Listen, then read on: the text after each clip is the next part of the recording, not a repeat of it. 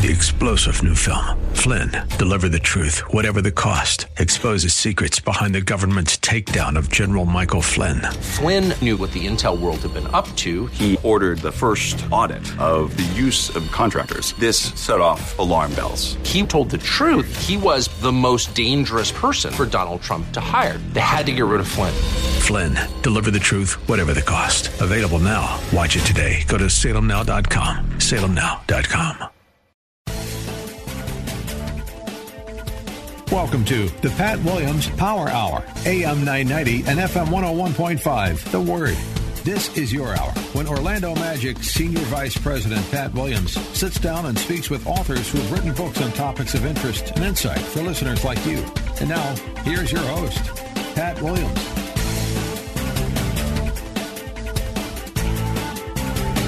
Welcome again, folks, to the Pat Williams Saturday Power Hour. We gather like this every weekend here on the new AM 990 and FM 101.5, The Word in Orlando. Our engineer is uh, Pete Paquette. He, he gets us on the air. Andrew Herdliska produces the show, and I'm so pleased to reconnect with Dr. Greg Jantz uh, out in the Seattle, Washington area founder of The Center, a place of hope. His book is called a, When a Loved One is Addicted How to Offer Hope and Help in Rebuilding Trust After Betrayal, Hope and Help for Broken Relationships. Greg, welcome back to Orlando. I hope you're well. Oh, good to be with you today. Hey, we've got a good, a good and somewhat painful topic, but there is some good news. Well, why did you write it? So, well, you know, one of the things, this is my 38th year in the helping profession, and one of the issues that we see come up over and over is, is all this, the pain and injury in relationships. And, um, you know, the word betrayal really is a, trust has been broken, and there's many different ways and relationships that that can happen in.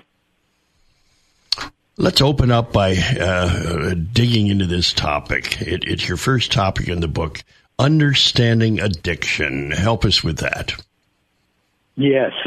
So as we look at addiction, addiction, there's three things happening right now in our country as far as it relates to mental health issues.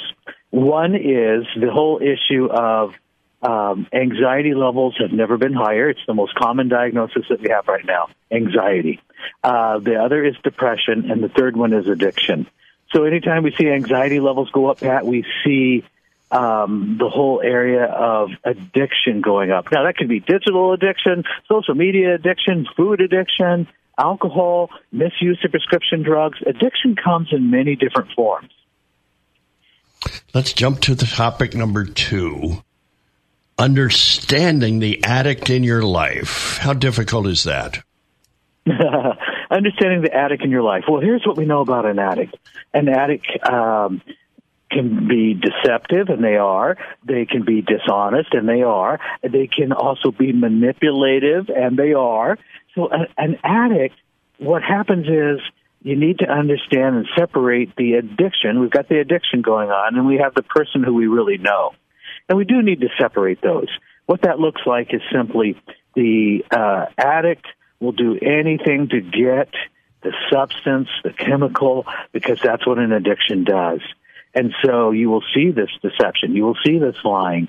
And so understanding the addiction means I've got to look beyond that to remember who is this person before the addiction.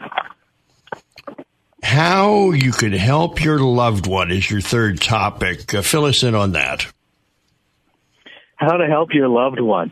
Well, one is when you're dealing with addictions, and even it could be um, food, pornography. Um, one of the things that you're going to be dealing with is um, probably not doing this alone. It can be extremely draining. I was just talking to a mother recently, and she says, "You know, I know my son is struggling. He's got an addiction. He, I saw him, and I knew it was wrong, but I gave him twenty dollars, mm-hmm. and it's just." I was hoping he would buy food, but I knew better. And that's what happens that's how we get we get sucked into it, and you know we we may do things out of love, but what happens is it ends up being hurtful and harmful. Greg, how do addictions get started? Well, addictions oftentimes, you know, there's a lot, and that's a great question as we look at addictions. Pat, well, how do these things take over a person's life and get such a stronghold? Um, at times, we do know there is a, if you will, a, a brain issue that makes the brain a little, because the chemistries get off, a little more prone to cravings. We have chemicals in our brain, serotonin, dopamine. These are important chemicals, but sometimes uh, an addiction, you, you crave more and more, so there's craving. There's that genetic potential for influence. It doesn't mean if you grew up in generations of alcoholism, it does not mean at all that you're going to do the same thing, but this could mean that you could have a tendency to lean that way. So then the other we want to talk about is addictions start when there's um, maybe trauma or there's something that's happened and you learn to cope with it through you wanted to feel different so uh, be, be it alcohol you started drinking early on just to feel different so different paths to start a, an addiction um, but an addiction has a predictable course it's going to take us down a path ultimately of self-destruction uh, there's a fourth topic uh, in your book. Dr. Greg Jantz is our guest.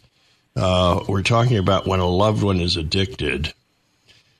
How do you support your loved one in treatment and beyond? Yeah, supporting a loved one in treatment and beyond. And sometimes we don't know what that beyond looks like.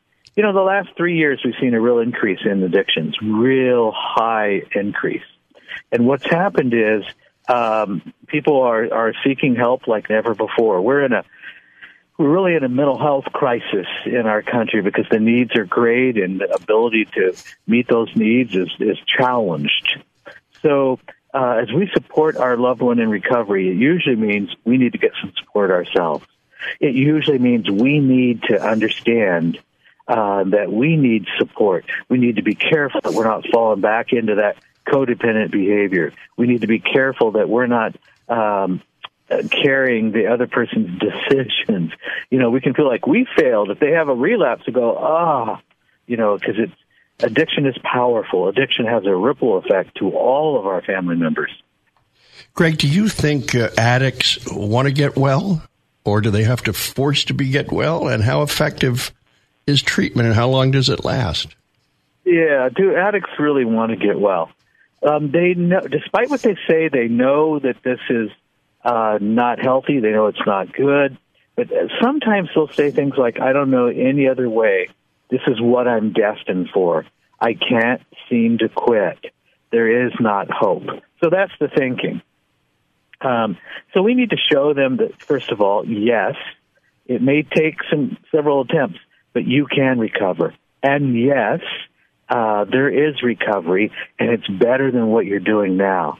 So um, we know that at some point, and we see that in our program, the Center, A Place of Hope, we see people who recover. There's a turning point that says, okay, um, I do want to live differently because, you know, addictions take lives, and we're about saving lives. Uh, my good friend Norm Sonju was the longtime general manager of the Dallas Mavericks, he had a ball player, a good ball player, who was addicted to cocaine. And Norm, yeah. Norm once said to me about this player, he said, if, if on a desk in front of him was a stack of $14 million in his contract, and over here on the other side was just a little, little stack, just a little collection of white powder. Yeah. He said uh, this ball player uh, making the choice would take the white powder. Um, and that's almost unbelievable, but that's the power of the addiction. Does it feel good? What, what, what, let's talk about the drug area. You get on drugs, is it just a wonderful feeling of ecstasy? What is it? Well, it's it's a wonderful feeling initially, um, but then it's that's that stronghold and it, and how it destroys you. But what happens is you will do almost anything to get that substance. That's that's the mystery of the addiction. It is so powerful that I will put my relationships, I'll put my career, I'll put money, I'll put really my life at risk because that addiction is so powerful. And that's that's hard to understand, but that's the power of addiction. And tell me about the addiction of alcohol. What is the lure there? How do get people? How do people get hooked on on alcohol? Alcohol is a slippery slope. Mm. Um, you know, you can say, "Well, I, I'll have a little bit of wine," and then I do it the next night and the next night, and then I tell myself, "Hey, it's no big deal. I can stop anytime." And that's it's just the very end. It's socialized it's normalized as though, hey, this is normal. A lot of people who struggle will go through the social uh, drinking, and then there's the secret drinking. So they'll they'll they'll try to appear normal when they're with people where there's alcohol, but then behind the scenes they may be secretive, uh, sneaking alcohol, and uh, it's just a real slippery slope. One a little bit more, a little bit more, um, and I can tell you that that denial gets pretty strong because we do tell ourselves, hey, no problem. I can stop anytime. No problem. Greg, have you ever thought about how many times wine is mentioned in the Bible, uh, particularly Jesus turning water into wine and this huge amount of wine at this party? Does that bother you? Yeah, isn't it interesting? And we look at uh, wine and alcohol, and, and we go, "Well, don't not to do this in excess. Better not to drink, etc." Um, and we also look at um, the definition of wine and how uh, alcohol was during that time is a little bit different than what we see now. so, you know, it was a pretty watered down version to what we have now. That said, there's also the scriptures that remind us it'd be better not to. So we need to remember, okay, you know, what's my vulnerabilities? Um, and, and perhaps I just need to stay away. It's not going to be good for me. When I'm asked about it, I uh, I just say it it was grape juice. you know, it was uh, like like a bottle of uh, Welch's grape juice. Yeah, yep, yep. It was different. Oh, absolutely. So, and uh, it's important to remember that. Uh, Greg, why why the anxiety these days? What's going on in our world that has uh, elevated anxiety? You know, here's what we're seeing. Uh, last two and a half, three years of um, uh, just what we've all walked through, and pandemic, etc um, really represents, and there's a term that psychologists are using now, Pat, and it's called foreshortened future. What does that look like? That's a term that describes people don't have hope for their future, a foreshortened future. And so this is what we're seeing with our young people, extremely vulnerable ages of 12 to 17 years old. And um, we're seeing uh, addiction increase and depression and anxiety for that age group. So we're living in a world where there's not a whole lot of hope for the future. People can't see uh, a positive future, and and that's depressing. That creates anxiety. Plus, every day it's like something new. What the shoe's going to drop every day. There's something new, and people are doom scrolling. They're stuck on their devices in a hypnotic state, searching for all the negative, and and that's how they're living. And we need to step outside of that. So, Greg, how do you counsel somebody who's dealing with anxiety? How do you? What do you do? What do you tell them? What are the steps? Yeah. Well, we want to know. There's a lot of different sources of anxiety. I want to know medically, physically, is there anything going on that could be promoting anxiety? Let's just use an example. If I have a low thyroid, uh, my thyroid gland, one of the byproducts is going to be anxiety. I'll have a biological anxiety. So I need to know, okay, my body is producing anxiety, so I need to make sure that I've covered that. The other is um, I'm going to search for is there addictions that are secret that are going on? That's going to produce anxiety. Is there any trauma, any trauma of the past? That's going to produce anxiety. So we need to cover, I like to say cover the whole person. And when we founded the Center of Place of Hope 38 years ago, part of what our model is, is got to look at the whole person. What is going on so we can address the primary sources of that anxiety. How does one get trained to become a professional in your field, Greg? Is it is it uh, a natural gift that you have? well, there are natural helpers, and I think God has gifted people with obviously different gifts and talents. There are those that just seem born to be a natural helper, and uh, you know, then they go to school, get the education, learn the skills, etc. But I, I know now. I I hire and employ counselors, and I employ physicians and so forth. I know. Um, and I can tell, is this a calling on your life? This is where your gifts and talents are the strongest, or is this just a job? you know, I want to go to somebody, and I want I want my doctor or counselor. This is their calling. Mm-hmm. They know, and this is what they're supposed to be doing. Dr. Greg Jantz is with us. We've been talking about when a loved one is addicted, and when we come back, we're going to talk about betrayal, hope, and help for broken relationships. Dr. Greg Jantz, what a great guest. You're listening to the Pat Williams Saturday Power Hour here on the new AM 990 and FM 101.5, the word in Orlando. We will return. More of the Pat Williams Hour in just a moment. AM 990 and FM 101.5. The Word. You're listening to the Pat Williams Power Hour, AM 990 and FM 101.5. The Word. Now, here's Pat. Greg Jantz, our guest. He's out west in the Seattle, uh, Washington area. And Greg, as I mentioned before the break, uh, betrayal hope and help for broken relationships. So I want to just a preview of what you're writing here and why this is an important topic. And let me just say, this is one of my little mini books because when you're hurting and you're in betrayal, you want some quick answers. Mm-hmm. Betrayal is is a word that is a stunning word. If I've been betrayed, it could be it's because a relationship and trust was broken. I can be betrayed in many different ways. I can be betrayed by the media. I wasn't told the truth. I can be betrayed in a relationship that there was secrets and things were being hidden from me. Betrayal. Uh, betrayal is so difficult because in relationships where there should be trust, there's not.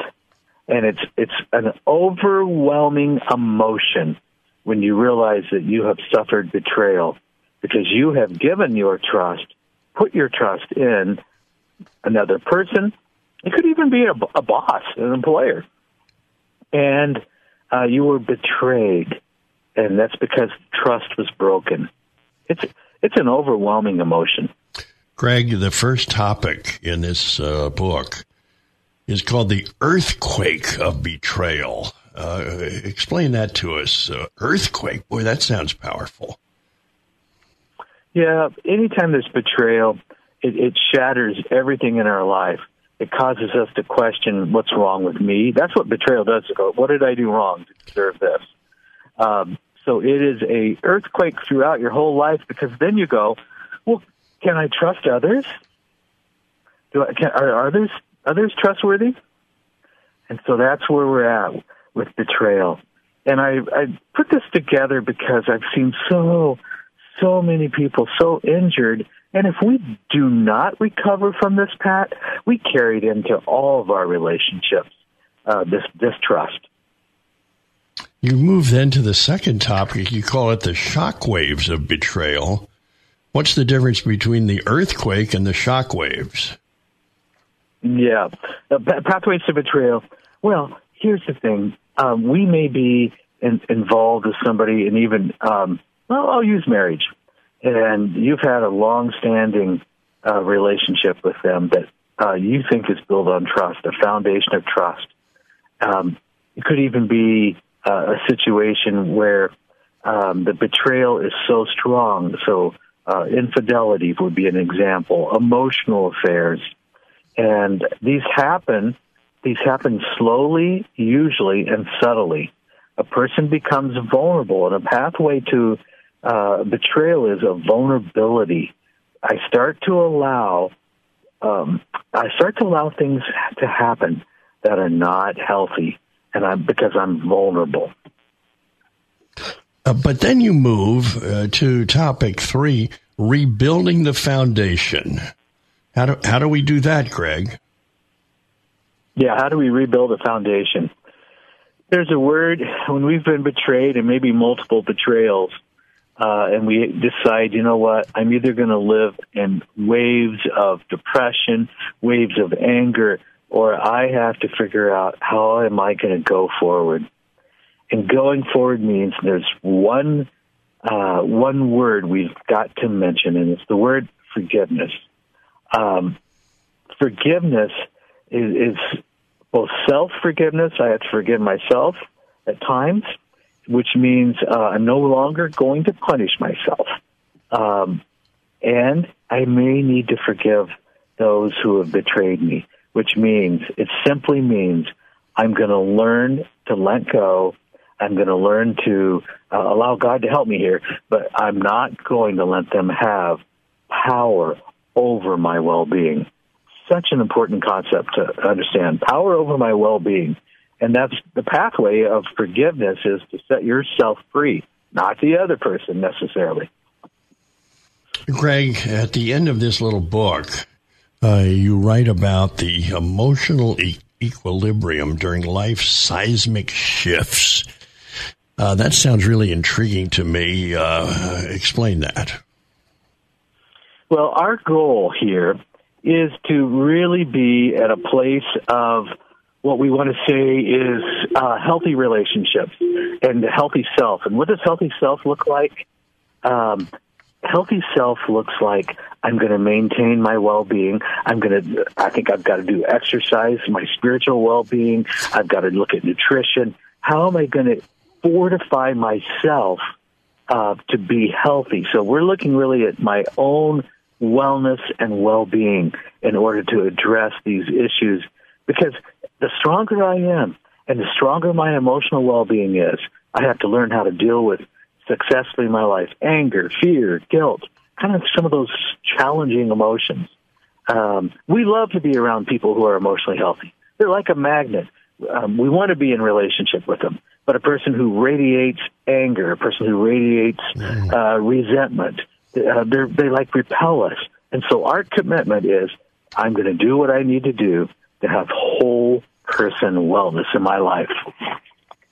Greg, uh, let me tell you a quick little story. Years and years ago, uh, Walt Disney said there are three kinds of people in this world. Uh, the first kind of people he called well poisoners.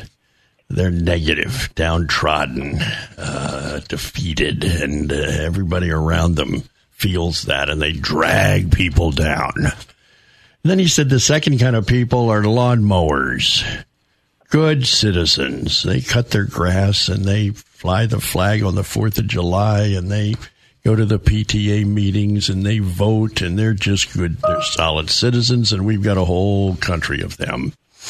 And then the third kind of people he said are life enhancers.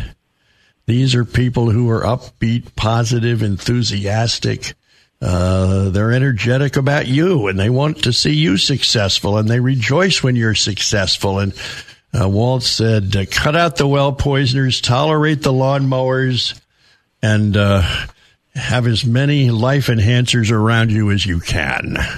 What do you think of that? I love that. Life enhancers. What a great term.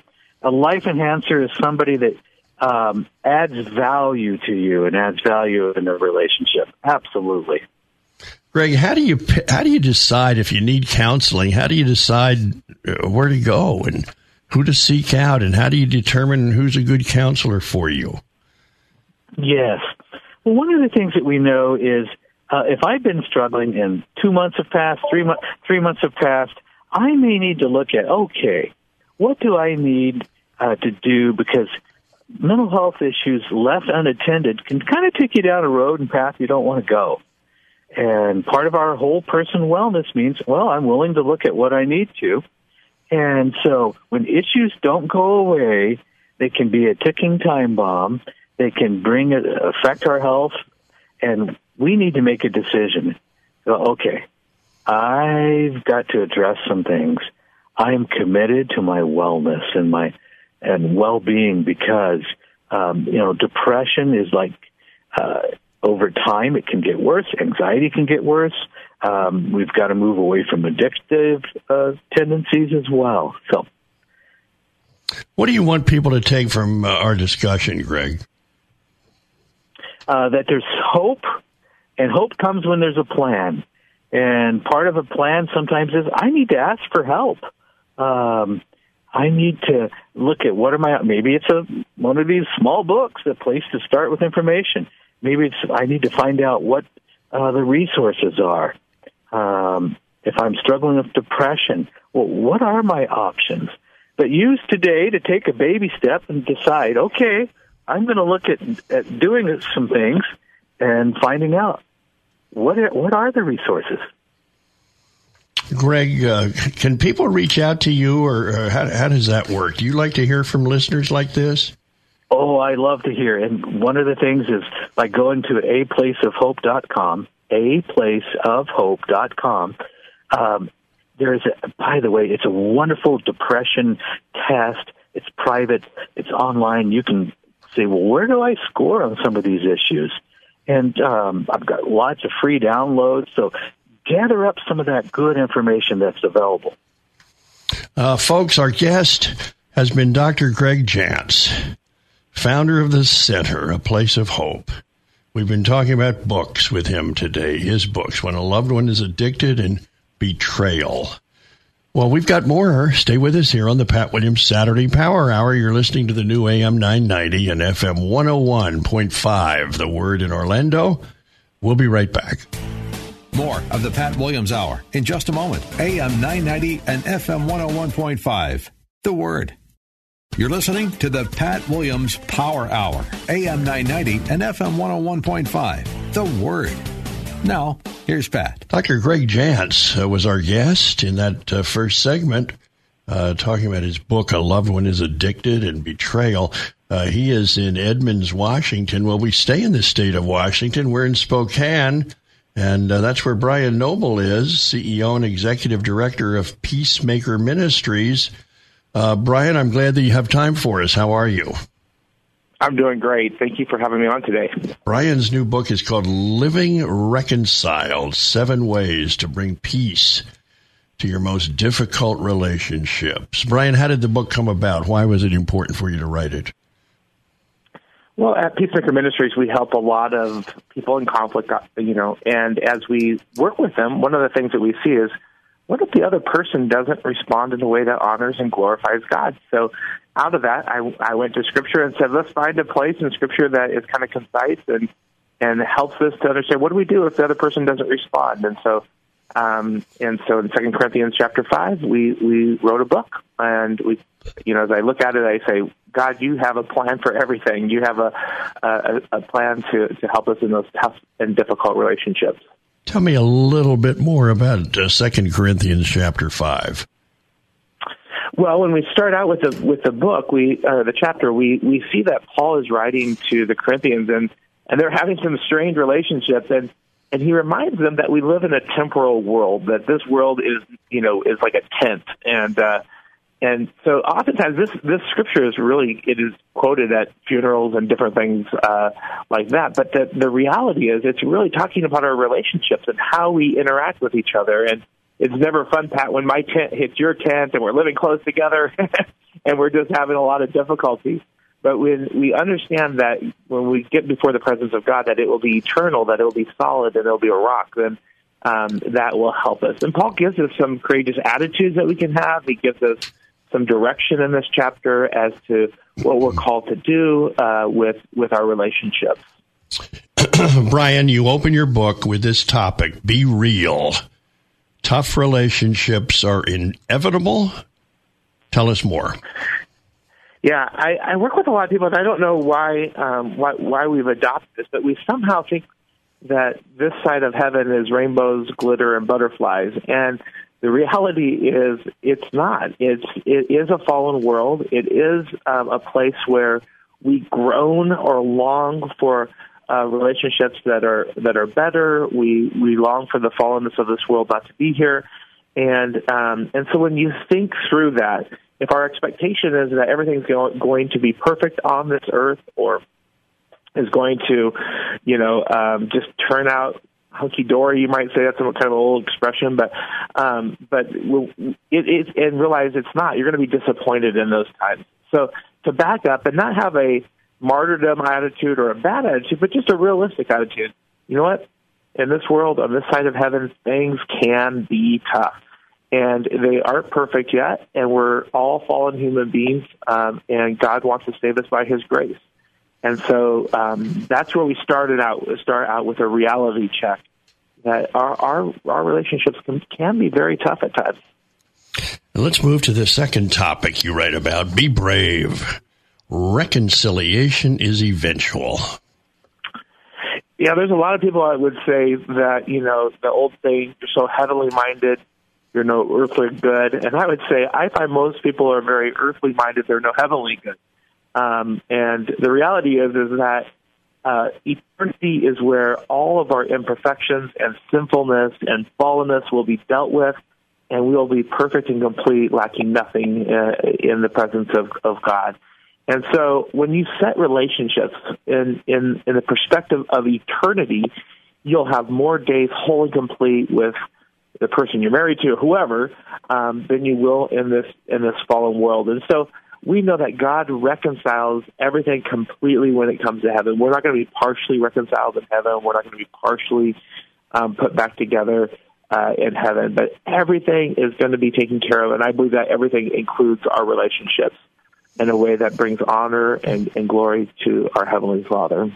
Now tell us about uh, topic three. You have everything you need. Yeah, Paul's very specific that, that the Holy Spirit has been given as a pledge, and so this is like an inheritance. It's a it's a, a endowment that God is not holding anything back from us. And I think sometimes in our in, in our practical theology, we have um, this idea that maybe God's playing eternal hide and go seek, or He's holding back. But in Second Corinthians five five, He says, "Who gave us the Spirit as a pledge."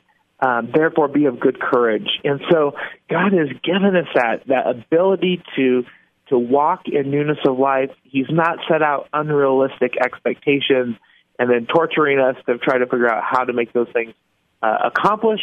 But He really steps back and says, "Listen, I have placed." The Holy Spirit inside of every believer, and they have that power plant to motivate them, to encourage them, to empower them to godly responses um, those godly responses are not dependent upon the other person's uh, response back to you. So when when you look at that, you're you can have a self-controlled response. You can have a response with patience and kindness and gentleness and clarity and and truth and all the things that God uh, desires for us to walk in. And so um, the Holy Spirit is inside every believer and giving them the power to to walk out daily what God has called us to walk out. Brian, there, there seems to be a lot of confusion about the Holy Spirit. Can you expand on the fact that uh, when we accept Christ, the Holy Spirit is implanted within us? That's all we need. That's all we'll never need. There aren't two, three, five, or seven more doses coming down the road. I need you to expand on that. yeah, so this is oftentimes confused. So first off, we got to understand we don't serve three separate gods, right? We don't serve, we don't somehow get the Father in us, somehow get Jesus in us, and hopefully we get the Holy Spirit in us. That's not how it works. Um, when when when Jesus steps into life, the whole package comes in. You might say, we Father, Son, Holy Spirit. You know, it, one God, and so He's inside of us. And what oftentimes confuses the people is when we, you know, when we look at Scripture about the empowerment for ministry. See, it's allowing the Holy Spirit to flow out of us in order to reach um, those around us who don't have the gospel message.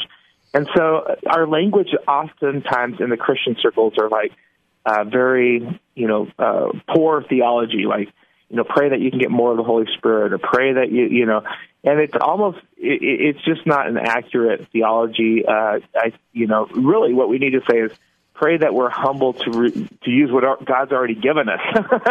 so I, you know, it's not like like you said, it's not like you get fifty percent of the Holy Spirit and then somehow you try to get seventy five percent and it becomes a merit type of system. Uh, it really is. You have everything you need to live a life of godliness. Uh, Peter explains that in Second Peter. Um, it, he God's granted it to us through His divine um, wisdom, and, and, and He's put it inside of every believer. My guest is Brian Noble. He's in Spokane, Washington. We're talking about his book, Living Reconciled. And and and this fourth topic of yours, uh, Brian, you talk about chapter headings. Go crazy for God's glory. I love that. Uh, what's it mean? Well, you think about history. There's been men and women throughout history who God has caused um, uh, or given them a challenge to do something that, from a worldly perspective, looks completely crazy. Um, but from a God perspective, it's a life of faith. So if you look at Noah, completely crazy to build a boat in the middle of, or an ark in the middle of you know where he was, and it looked crazy. But for for Noah, he went crazy for God's glory. He says, "You know what? This is what the Lord spoke to me, and I'm going to do it uh, unto the Lord." Um, Abraham sacrificing his son. Um, you know, we can just um, we can just go one, one thing after another.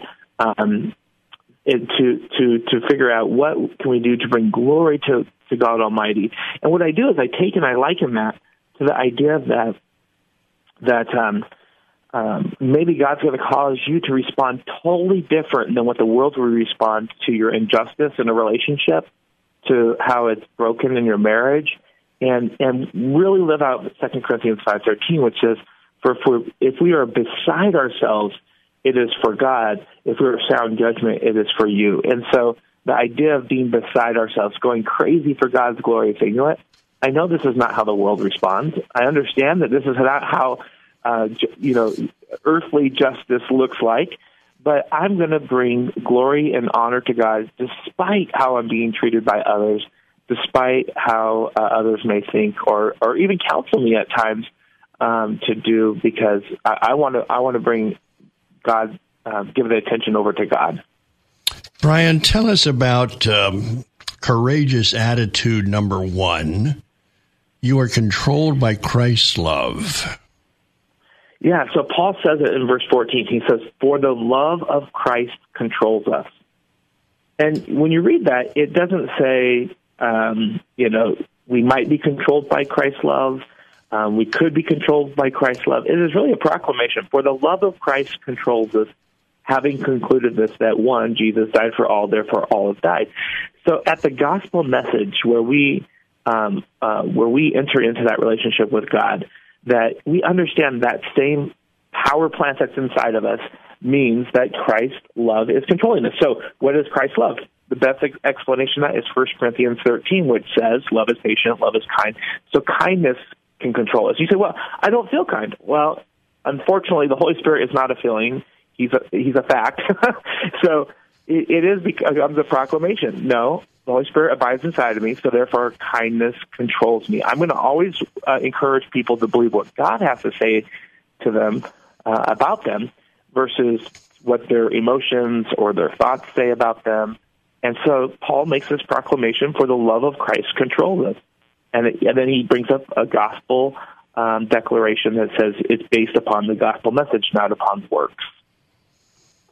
Now we move to courageous attitude number two. Courageous attitude number one was you're controlled by Christ's love. Courageous attitude number two, you no longer live for yourself.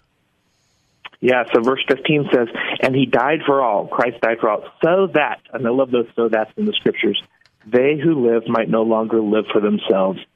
So when I'm looking at the scripture, I just want to take it as literal as possible. It is saying to us, there's a reason the gospel message is applied in the believer's heart. Why? So that they no longer live for themselves.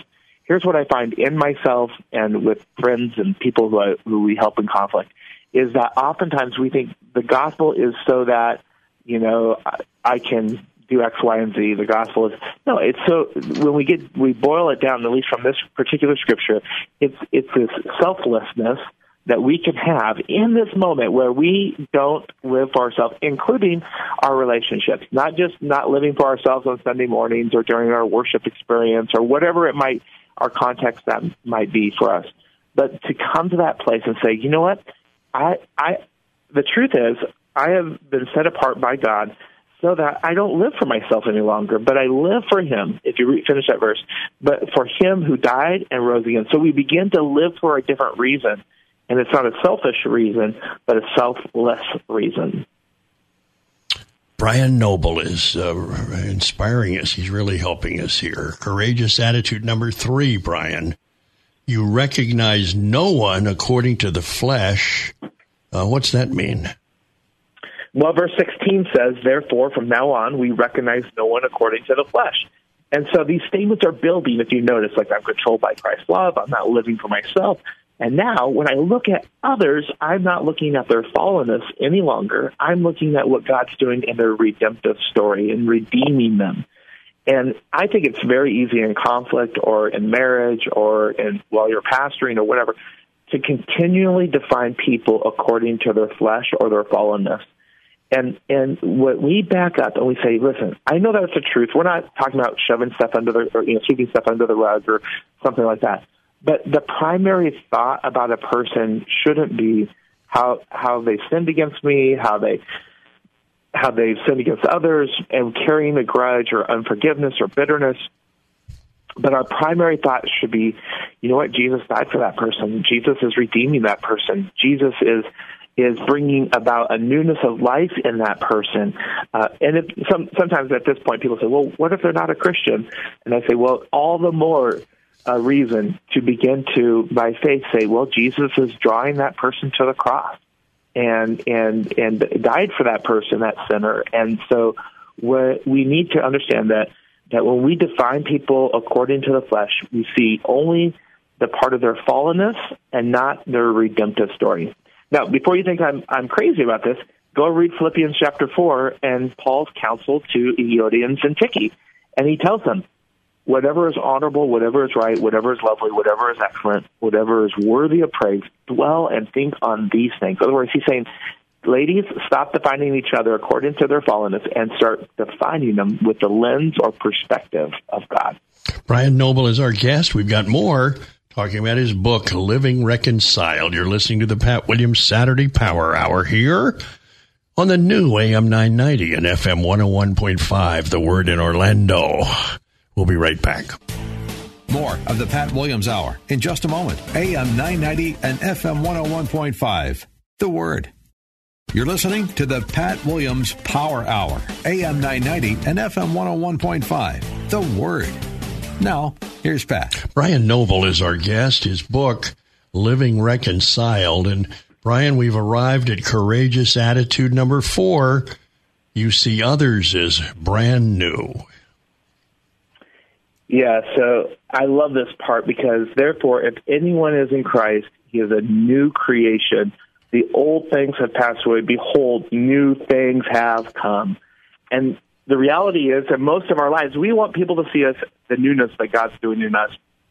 Can we we need to be people who extend that same grace and say, you know what, God is doing a brand new thing in that person as well. It's again, it's based upon that gospel message, that redemptive work of Jesus Christ that comes in and says, Hey, I am doing a work and I'm faithful to complete it and I'm I'm doing something in that other person like like that, that could be surprising to you if you think about when you were dating your spouse or uh, when you were trying to in, intrigue them or woo them into marriage, I can guarantee that you saw more newness in that person than you did see about their old self. And so to back up and say, I'm going to have that same perspective, looking for the things that God is doing in the life of another person. And, and even if they're treating you unjustly, to begin to say, hey, I'm, I'm going to have a God perspective here. And because I want to be seen as brand new, I'm going to extend that grace to others to be seen as brand new. Let's go ahead now and move to courageous attitude number five. You have a ministry. Yes. So, now all these things are from God who reconciled us to himself and gave us the ministry of reconciliation. Uh, so we see in 2 Corinthians 5.18 that God entrusted to us a, a reconciliation, a ministry of reconciliation. Now, some have taken this whole section just to talk about uh, a, a, personal response to the gospel, and I think that's probably a first or primary, primarily responsibility, but or interpretation. Um, but when I look at it, I would also say there's a secondary thing: is that God wouldn't have us say, "Well, let's call people to the cross and call people to the gospel message," and then somehow say, "But we're going to have broken relationships all around us." No, it, it it's the greatest commandment is true love God and love others. And so, our reconciliation that we have with God, if we want to truly extend that to others, we need to do what Jesus says in, in John chapter 13. They will know that you are my disciples by your love for each other, your relationships with each other, the way you interact with each other. So I think that we need to go, yes, the gospel message for salvation, and yes, the gospel message for sanctification, where we truly understand that how we interact is a ministry an example of that reconciliation to the world, to those around us, so that they will see the gospel message not just in words, but in our actions and how we how we interact with each other. Brian, tell us about uh, courageous attitude number six. You have stopped counting. Uh, what does that mean? Well, in 2 Corinthians 5.19, it says, namely that God in Christ reconciled the world to himself, not counting their trespasses against them, and he has committed to us the word of reconciliation. Um, so we have a number of scriptures where Paul challenges uh, the believer, imitate me as I imitate Christ. Um, do the things that God does. And so one of the greatest messages that we can understand is that God doesn't keep a scoreboard of sin uh, for for us as believers. He doesn't keep a tally of number of fouls or how we've broken the rules in the game or just you know timeouts that we've had. He tears down the scoreboard, and I can tell you my relationship with my wife Tanya that it has been one of those things where if I've kept or erected a scoreboard that um, that says, "Hey, she's done this and she's done this," the laundry list of offenses um, I know that A, I'm not going to have God's peace and live in reconciliation with my wife. But B, I'm not extending the grace that God's given me. He tore down my scoreboard. He didn't count my trespasses against me. And so, how do we tear down the scoreboard of others? Well, we just say, by, through the blood of Jesus Christ, I no longer keep track um, uh, of people's sins. So, in 1 Corinthians 13, it says it this way: that we keep no record of wrong. You know, and and we really allow God to do the work and to tear down that scoreboard. We stop counting other people's trespasses. Uh, I do want to get into this topic with you, Brian. Uh, courageous attitude number seven. You are a reconciler. What does that mean? Yeah, so Paul says you are ambassadors for Christ as though you are making an appeal through us to, uh, on behalf of Christ recon- be reconciled to God. So, as ambassadors, as reconcilers to um, by God, we are living in a foreign land. We are living in a land that's not heaven yet. It's, but God has sent us uh, uh, into this land to really be a, a billboard for uh, for the kingdom that is to come, that uh, heaven. And so, it's not just that we're trying to be reconcilers, but because um, God through the Holy Spirit dwells inside of us, we that's who we are. God, Jesus is the reconciler of the world, and He dwells inside of us.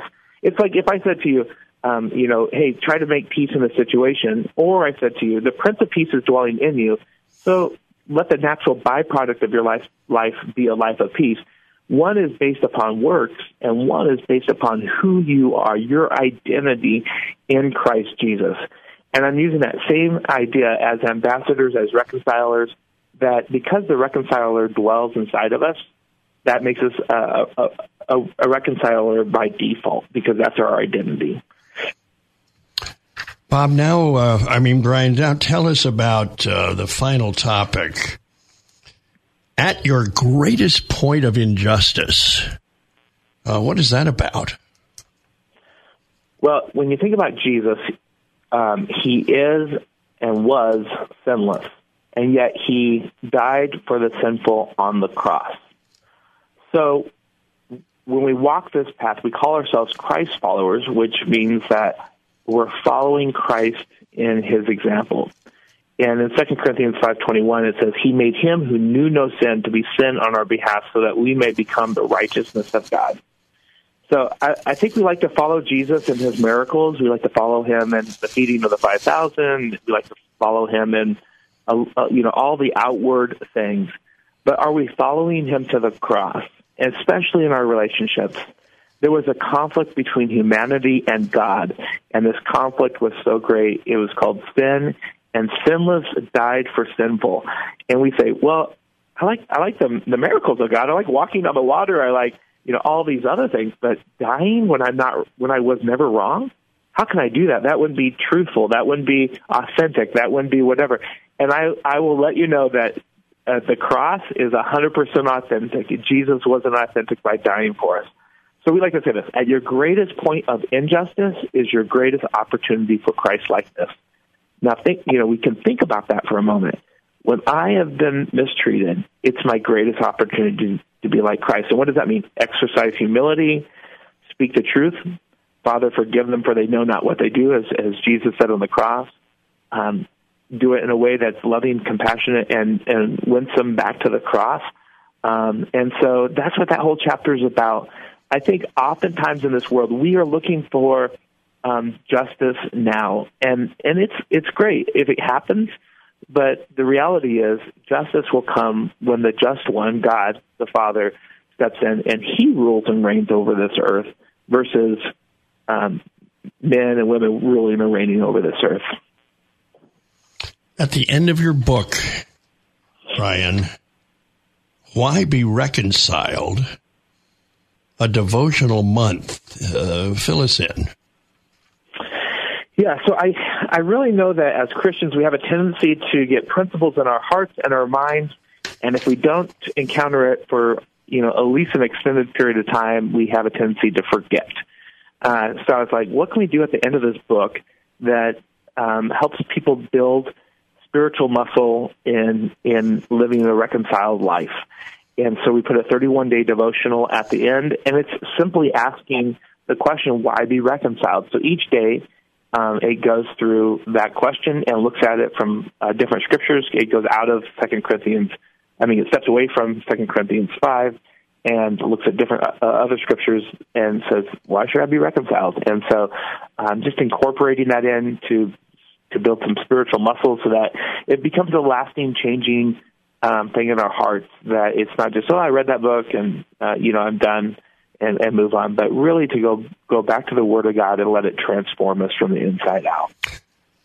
Our guest has been Brian Noble, the book Living Reconciled. We've got to wrap up right after this on the Pat Williams Saturday Power Hour. It's the new AM 990 and FM 101.5, The Word in Orlando. We'll be right back. More of the Pat Williams Hour in just a moment. AM 990 and FM 101.5, The Word. You're listening to the Pat Williams Power Hour, AM 990 and FM 101.5. The Word. Now, here's Pat. Thanks so much for joining us here on the Pat Williams Saturday Power Hour. We're always grateful when you plug in. Uh, Dr. Greg Jantz was with us in that first segment talking about when a loved one is addicted.